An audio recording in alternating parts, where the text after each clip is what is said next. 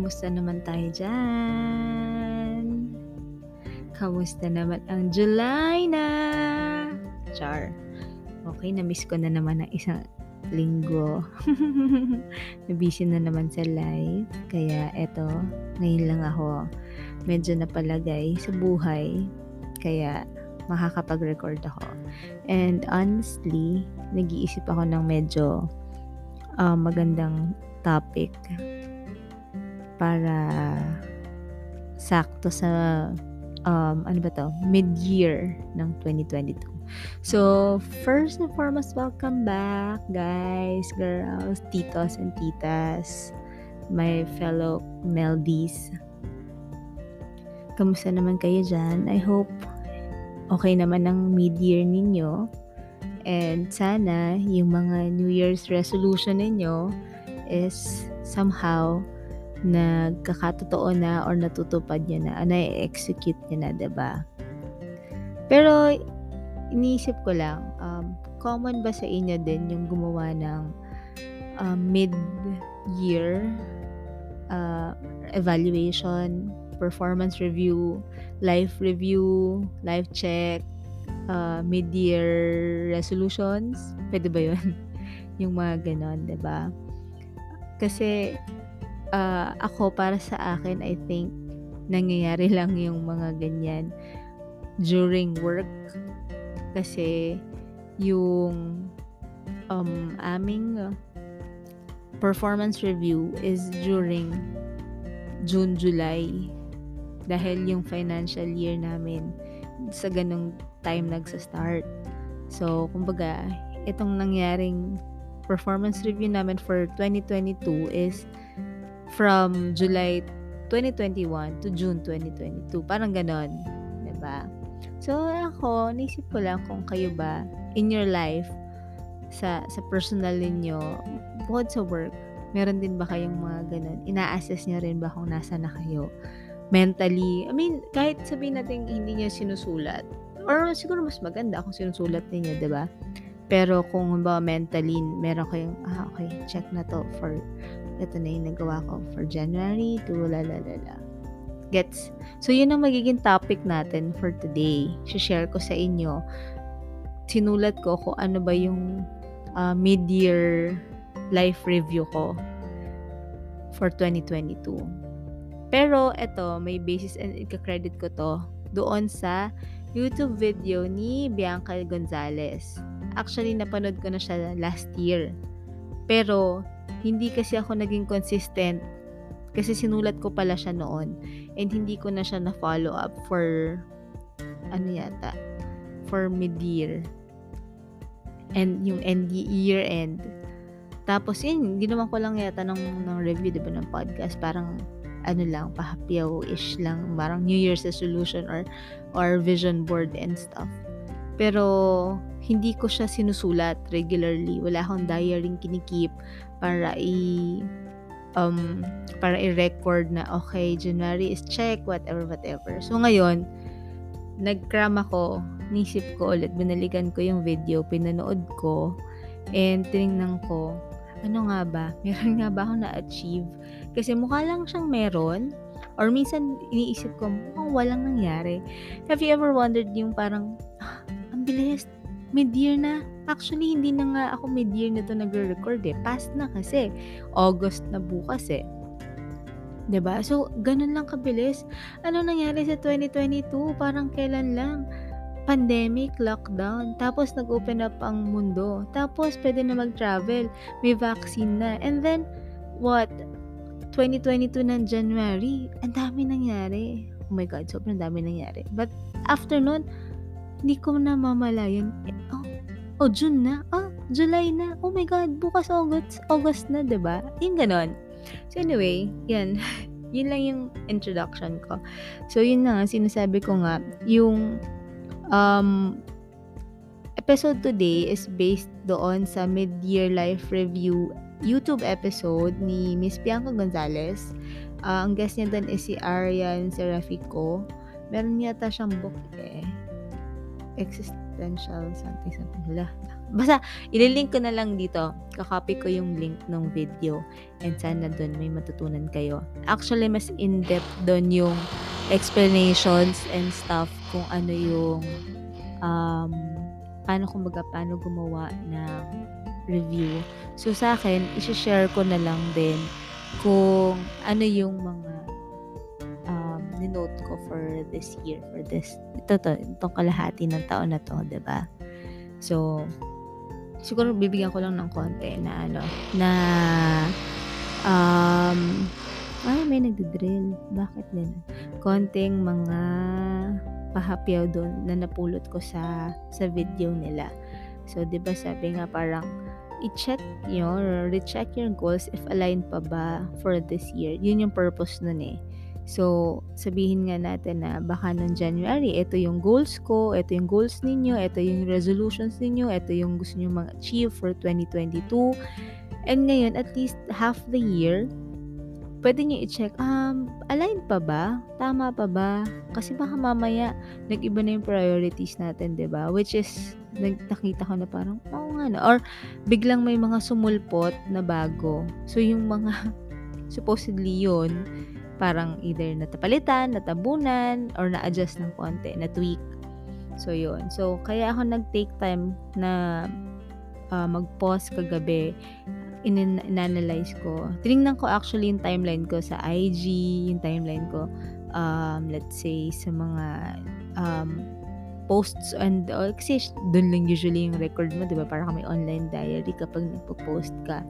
So tiningnan ko lang din doon, ano pa yung mga ginawa ko for this year kasi nga dahil hindi ako nagki-keep ng parang record or diary ng mga na-achieve ko, paste ako sa social media ko, ba? So, yun. Um, ano pa ba ang gusto kong sabihin? Based doon sa uh, video nila, sabi is, examine mo kung ano yung, so gagawa ka ng tatlong columns. Uh, examine mo yung wins mo, yung changes, and yung shortcomings. So, sabi is, sa wins, what, what, what went well, kung ano yung mga na-achieve mo for this year. So, isusulat mo doon.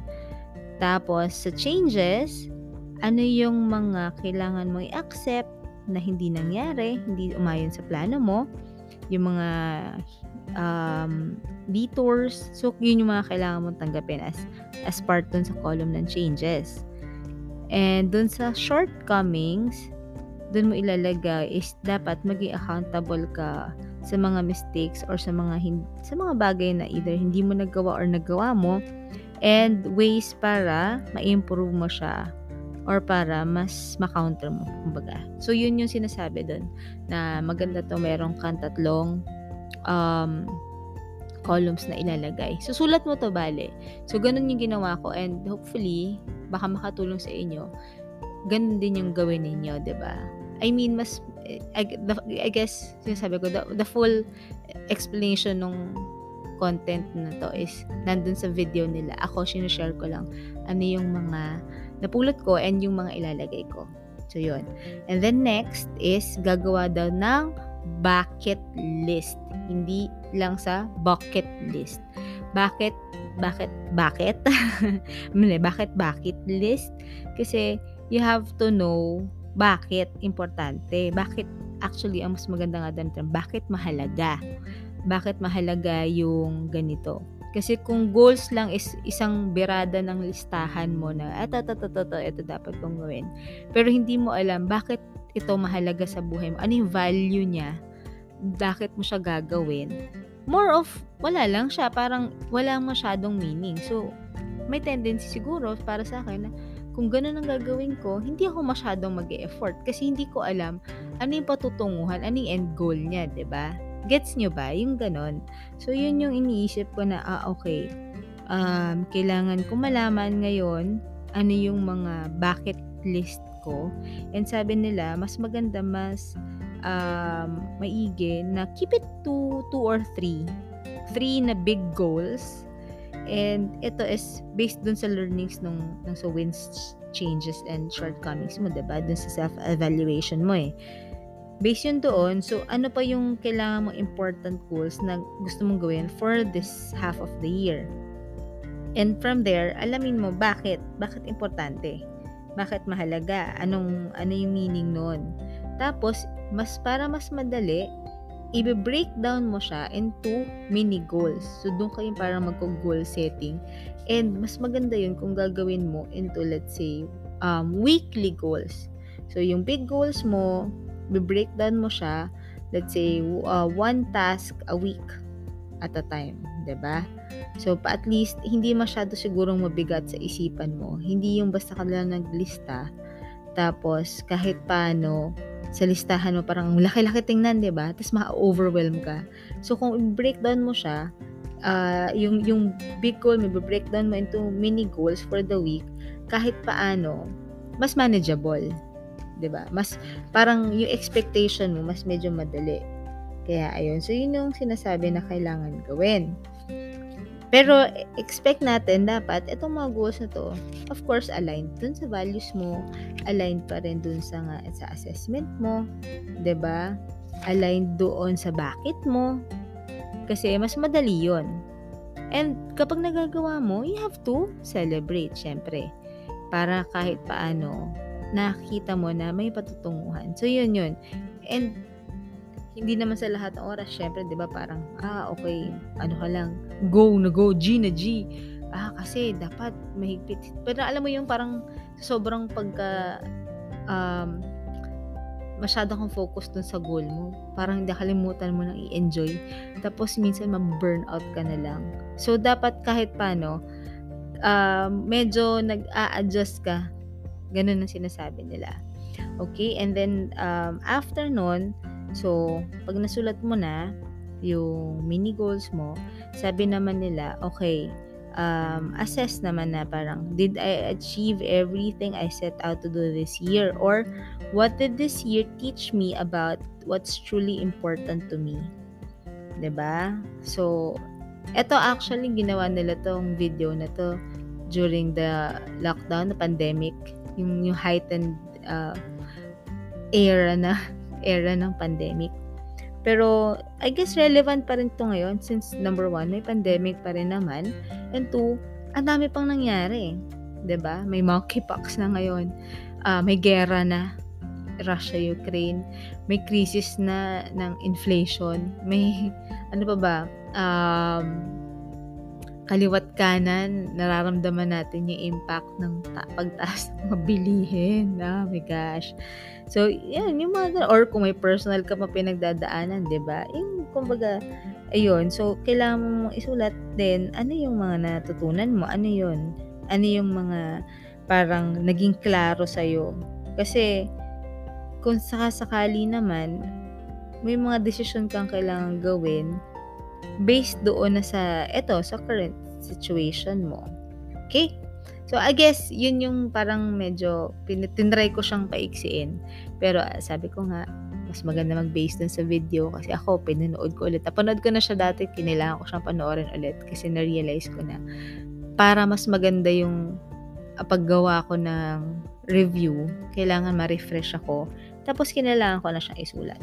Okay, so punta muna tayo dun sa aking wins, uh, changes, and shortcomings. Sa akin, nilista ko. Uh, ang wins ko, binase ko to dun sa nung, ano eh, nung pa-thank you post ko nung, ano, New Year eh. So, one is, uh, wins, no major illness in the family, including myself. 'di ba?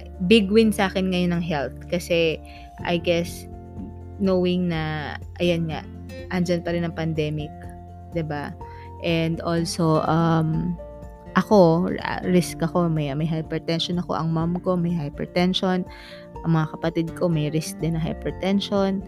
So, alam mo yon yung ilan sa mga kaibigan ko ang nag-recur ang COVID sa kanila, nagkaroon ng COVID kahit naging sobrang maingat.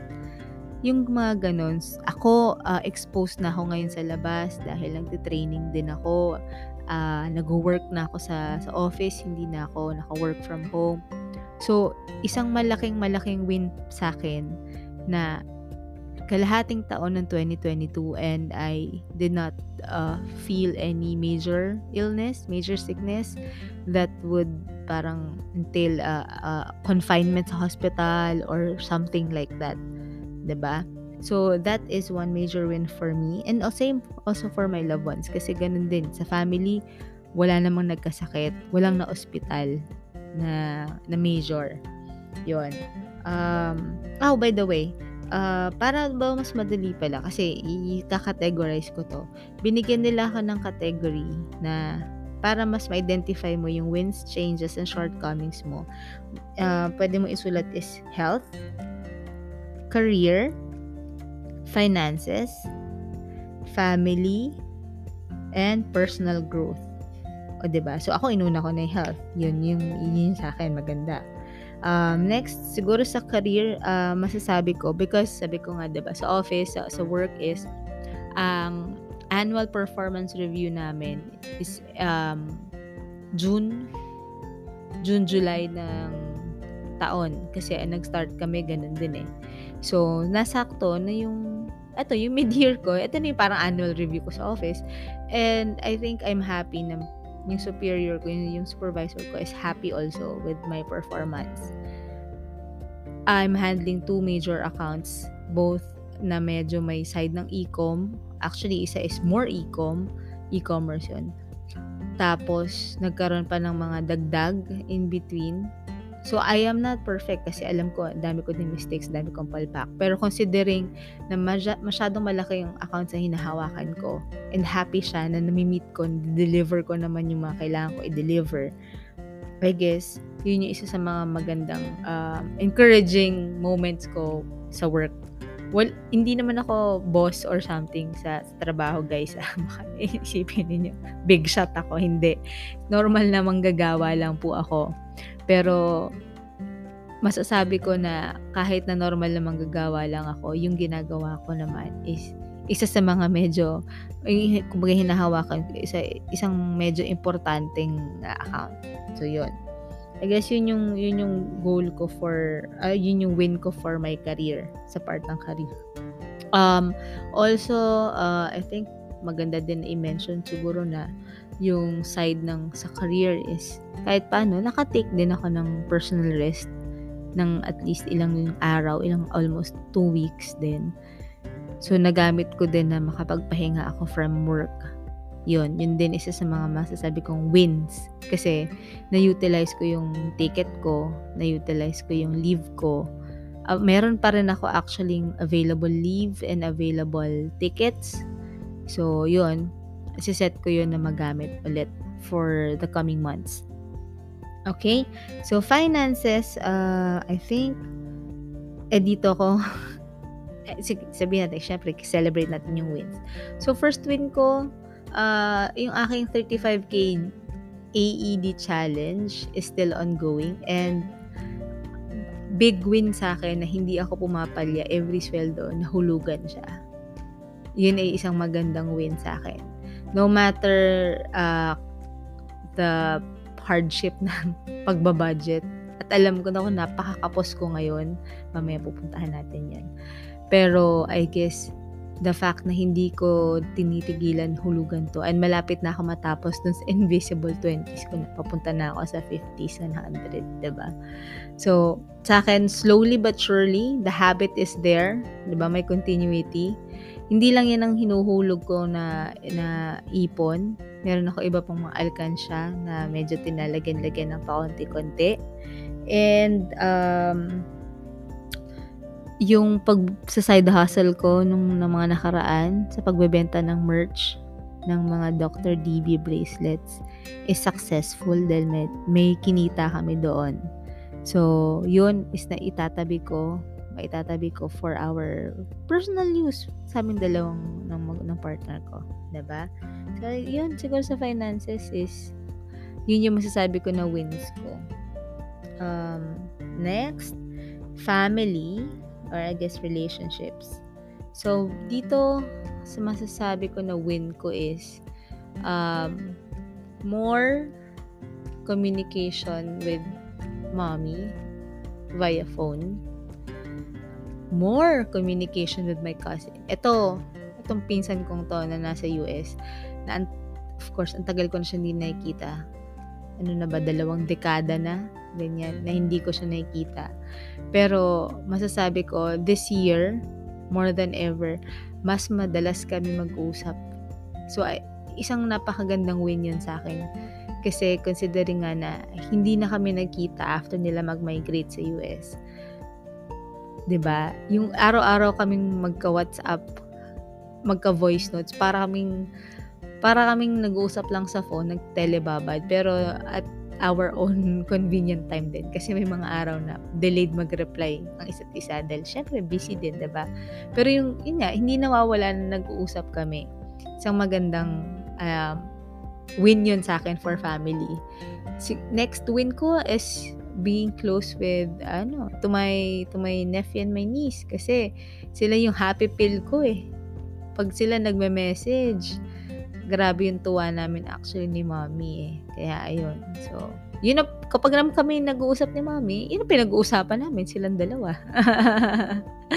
'di ba? Yeah, that's part of family. My other family is masasabi kong win after lockdowns and stuff, travel bans and all, finally, nakapunta din ako ng Malaysia to spend time with my partner. Kahit na dalawang linggo lang yon isa sa mga pinaka-refreshing kong dalawang linggo. Sulit na sulit, naghuhumindig ang bakasyon kasi win ko din yan dahil nakapagpahinga ako from work. And win ko yun dahil nakapag-spend time kami. So, huling huling kita namin 2019 bago pa mag-lockdown. Buti na lang nung mga time na yun hindi pa nag uh, naka hindi pa pandemic, hindi pa exposed yung yung COVID sa mundo. Sa China pa lang nung time na yun, 'di ba?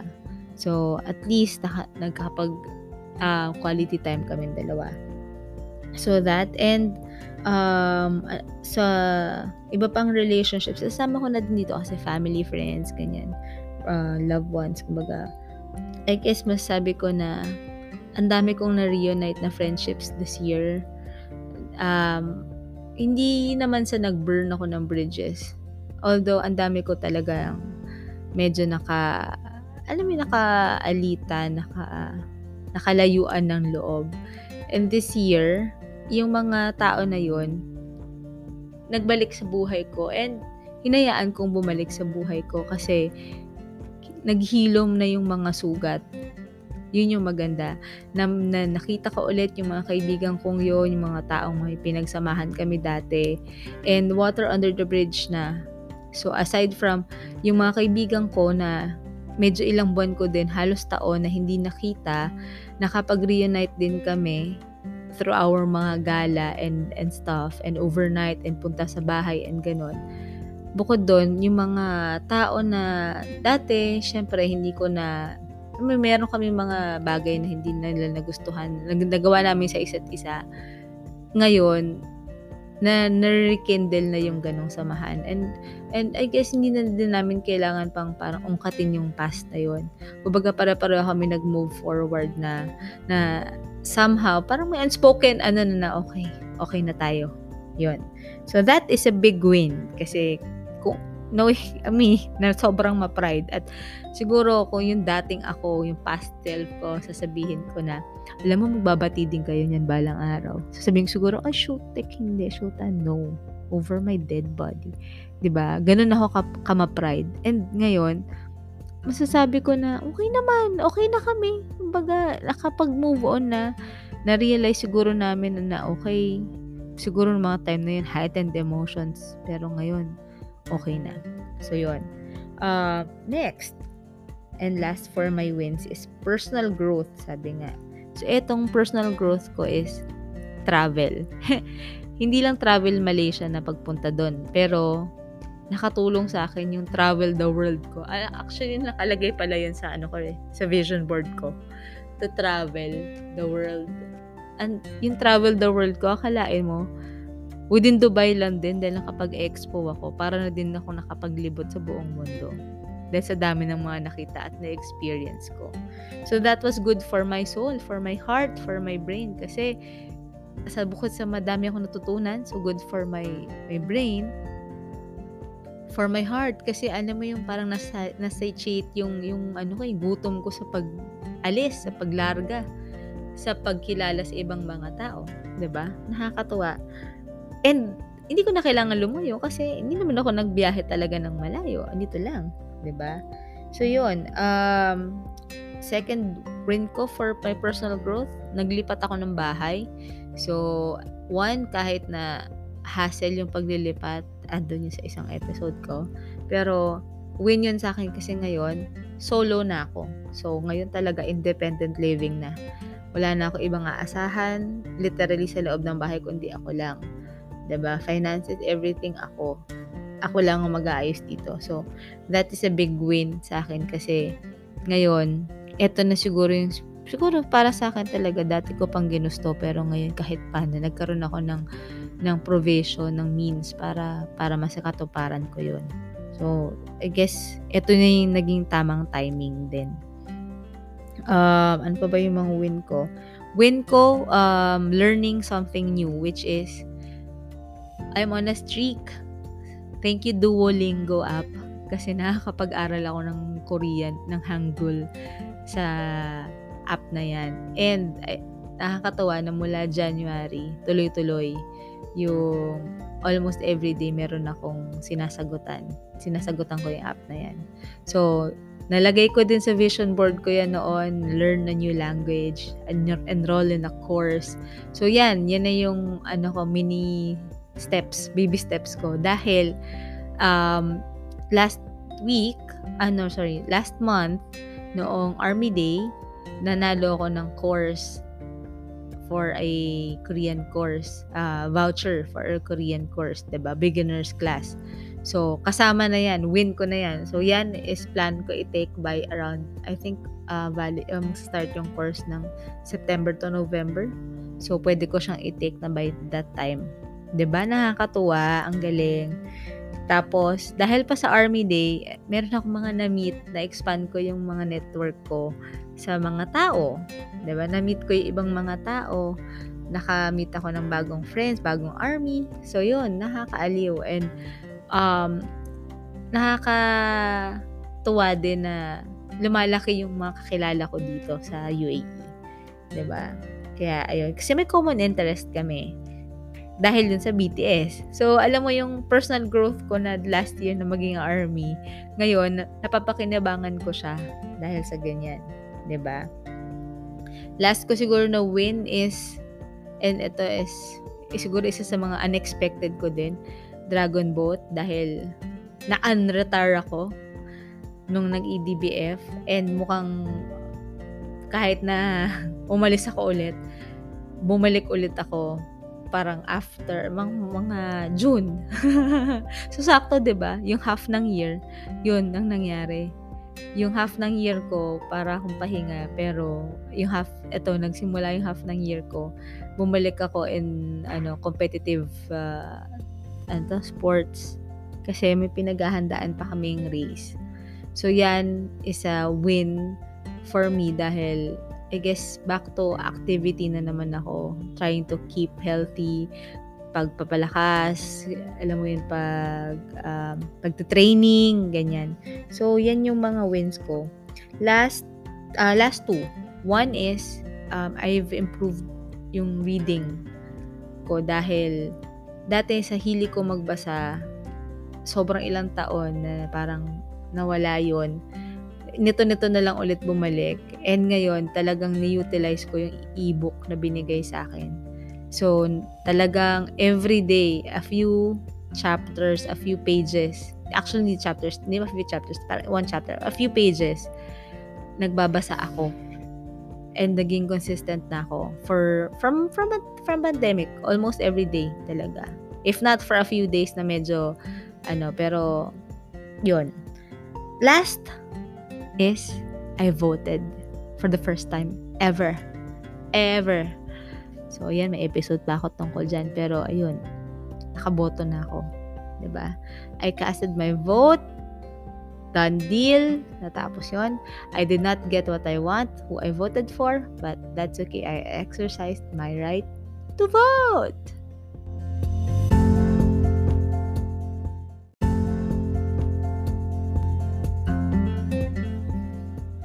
Next naman nating susulat, ah, sasabi, susulat, nasulat ko na pala. yung sasabihin ko sa inyo is yung challenges ko. So, same din. Nilagay ko dito, um, health-wise. Actually, sinabi ko nga, 'di ba na first part ng 2022, tumigil ako sa pagda-dragon boat. Bumalik lang ako ng June. With the exception of one race noong around March, na ilang araw la training lang yon after nun, inconsistent yung pagtakbo-takbo ko. Um, kasi nung tumigil ako mag-dragon boat, ginawa ko na lang, nag-run na lang ako nun sa Zabil every weekends. Hindi din ako maka, masyadong makapag-live nun sa Rebel kasi wala na, wala na silang naging time for weekends. Hindi na nag-swak yung timing namin eh. So, yun. So, dahil medyo inconsistent na ako nun sa mga exercises ko, uh, ang ginawa ko, nag-expo ako. Ayun. Doon ako naglakad na naglakad. Doon inubos yung energy ko. ba diba? Nakapag-rebel live lang ako ng mga ilang beses. Yung pagtatakbo ko every weekend is, ano yun, so once, twice a week. ba diba? And kung nag, nung time pa na nag-expo ako, hindi ko pa nagagawa yun. ba diba? So, yun. Pagkatapos nun, wala na akong masyadong exercise like literally pagbubuhat. Bumalik na lang ako sa pagbubuhat around June dahil nag-start na din ako noon mag-training for Dragon Boat. So, yun. Yun yung challenge ko. Yung shortcomings, yun yung kinailangan ko i-acknowledge na sayang yung panahon. Sana kung tinuloy-tuloy ko. Pero, I guess, kailangan ko tanggapin na kasi nung time na yon after EDBF, masyado din ako na-drain eh. Kaya parang sabi ko okay na din. Kaya yon Finances. Uh, next na, na category. Dito ako sa Blay ngayon. Dahil nga sa paglilipat and all, syempre, ang mga ipon ko, mga naitabi ko, nagamit ko. Dahil, hindi ko naman din ine-expect na, alam niyo, mahirap talaga din dito. Uh, hindi may iwasan sa amin dito sa overseas na I think kahit sa Pilipinas din naman. Pero hindi maiwasan dito yung talagang hindi kasya yung sweldo mo sa pang-araw-araw mo dahil believe me, sinabi ko na to sa episode about paglilipat, ang mahal ng bahay dito. So talagang buti na lang at may naitabi ako pero dahil nga konti lang yon hindi sapat lahat ng ipon ko, lahat ng naitabi ko, pati yung card ko, nagamit ko din talaga. And ang ngayon pa lang ako, month na to, magta-try na magbawi. Wala pa yan. Hindi pa ako nakakapawi. So, bugbog pa yung credit card natin, guys. Kaya talagang tipid-tipid is the key muna tayo ngayon. ba diba? Um, work-wise, na category, ito ang kailangan ko ding tanggapin. Yung pagiging inconsistent ko sa timings ko sa office.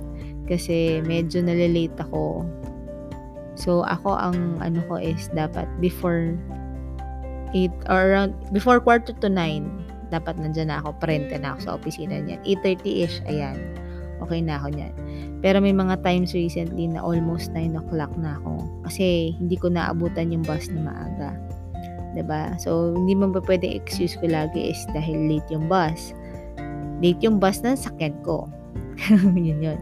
So, yun yung kailangan ko i-work on yung yun yung kailangan ko i-acknowledge. Kung umalis ako dito sa office, sa bahay ng maaga, makukuha ko yung metro na maaga, hindi ako masyado dun sa siksika na part, and then makukuha ko yung bus na maaga. ba diba? Um, ano pa ba? Category na next, family. Ito, dahil mula 2019 din, hindi pa ako nakakauwi ng Pilipinas. So, yan ang isa sa mga kailangan ko tanggapin hindi ko ma-commit yung sarili ko na umuwi kasi alam ko na medyo mahirap yung budget ko ngayon. Dahil nga una, naglipat ako, 'di ba, ng bahay.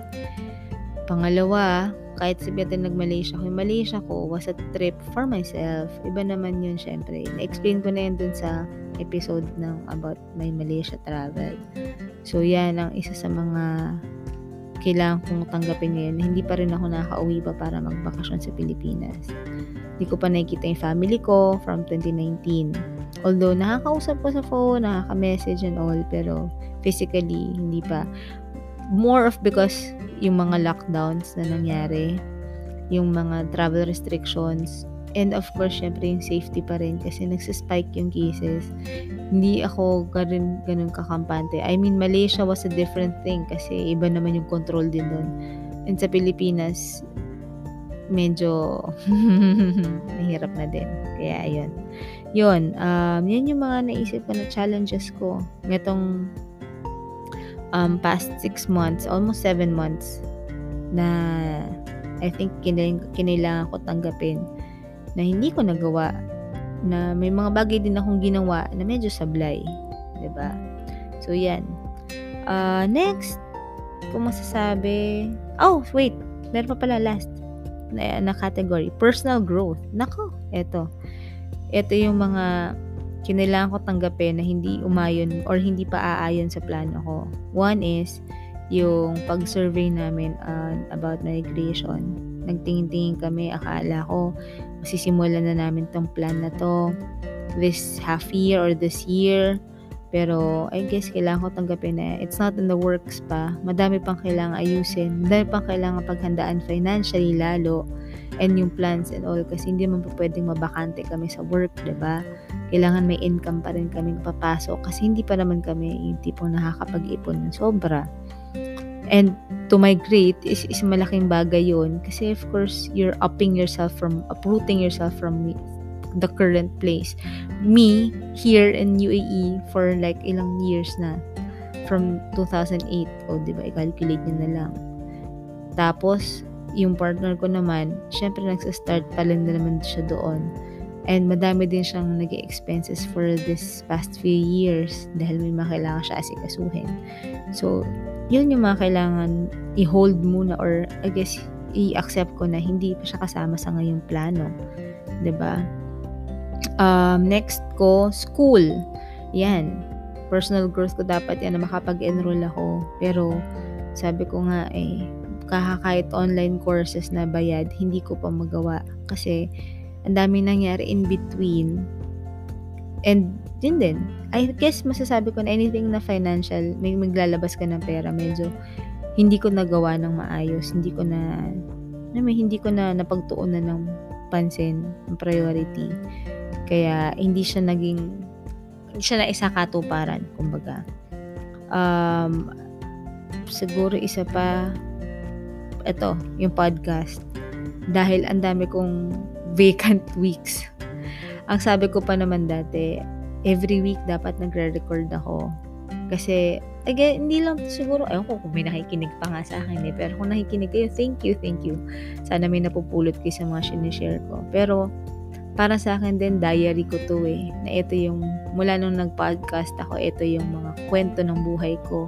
Ito na yung form of documentation ko. And sana kung nakikinig sa mga makikinig, may napupulot din sana kayo, ba diba? Or kung nakaka-relate kayo sa mga ginagawa ko, mga sinasabi ko, well and good. At least, nasa isang bangka tayo. Kaya yun. And hopefully, para para tayo ng destination, dun sa magandang destination, okay? So, yun. Yun yung mga challenges ko, yung mga changes ko na kailangan ko tanggapin. Uh, next na, shortcomings. Ayan.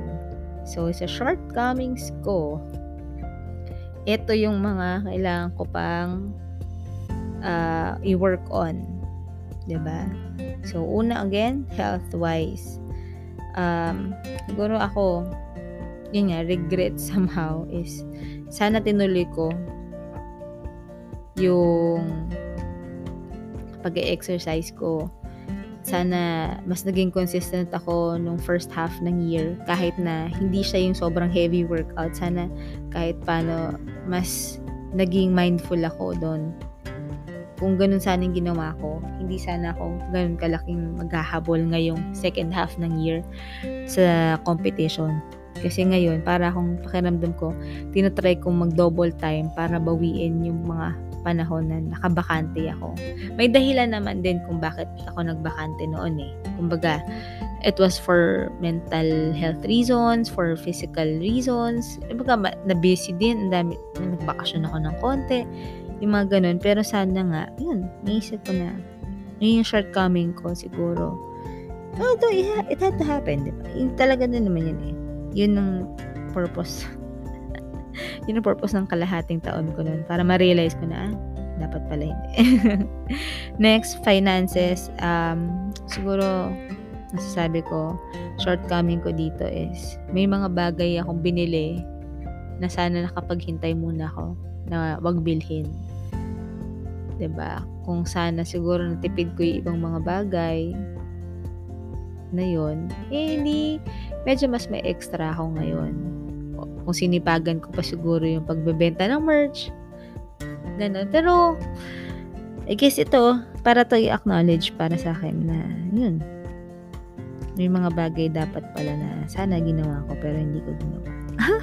or sana hindi ko ginawa o ginawa ko. Ah, anyway, yun na nga. You get my point.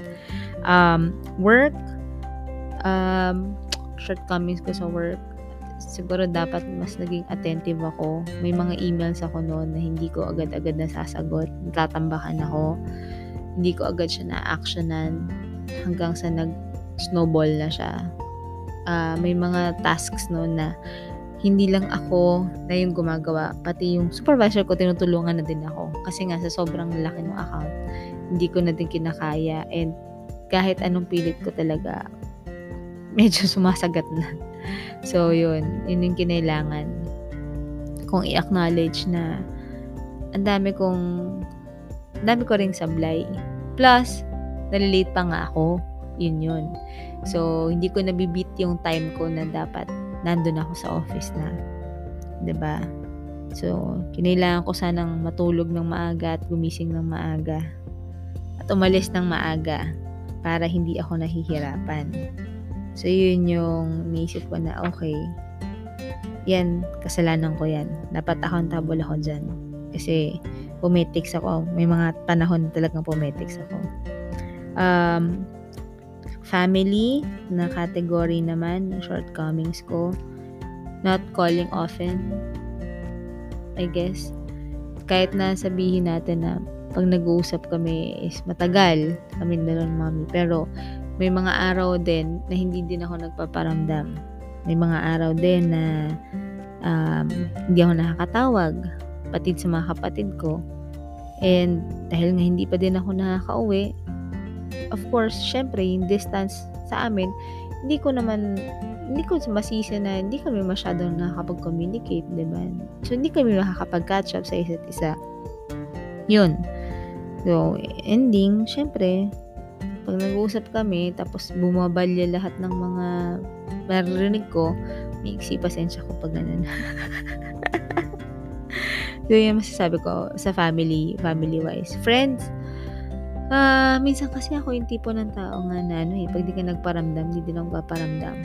Pero, um, masasabi ko na I'm, I'm working on it. So, andun pa rin ako sa, may mga tao pa rin talaga na sobrang malapit sa puso ko na hindi ko hahayaang hindi ko nararamdaman ng presensya nila.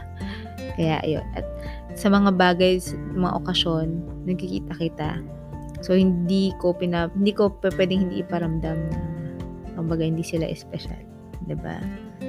Yun. Uh, personal, yun yung last category ko, di ba? Personal is, hi, hmm, ito, yung podcast, yung pag-aaral, online ng, ng courses, yan, hindi ko yan nagawa. Diba? Yung pagbabudget, pag-effort ko dyan sa pagbabudget ko, hindi ko masyadong napagtuunan ng pansin. Nalihis ako dyan sa kung ano-ano pang mga binili kong merch. Diba? Tapos, mga gastos here and there. Napasarap na ako sa mga pagbibili ng ko ano-anong BTS merch din kasi. yung mga ganon. Um, ginamit ko excuse yung pagiging busy kaya hindi ako nakakapag-record ng podcast madalas. Yan. Kaya minsan tinatamad din ako. So, yun. So, yan yung, ano, yan, yan yung, ganyan yung parang magiging flow ng mid-year life review. So, sa next episode naman, pag-usapan naman natin yung bucket list and yung paano ko gagawin yung um, weekly goals, mini goals, and all. And, of course, yung learnings natin. Okay? Sana, habang nakikinig kayo, nakakapag-mentally note din kayo or maganda din kung sinulat niyo kasi ako sinulat ko eh. Makapag-note kayo ano ba yung wins, changes, and shortcomings inyo. Please, maganda yung link na isisend, na ilalagay ko to about dun sa video na yun. Actually, maganda yung mga videos ni Bianca Gonzalez eh. Yung paano ba to. Dami ko natututunan doon. At minsan, avid ano ko nun, commenter and ano, uh, and also, uh, parang liker and all. Nakakatuwa kapag na-acknowledge ako ng idol, diba? Kaya, ayan. Okay, so for now, uh, this is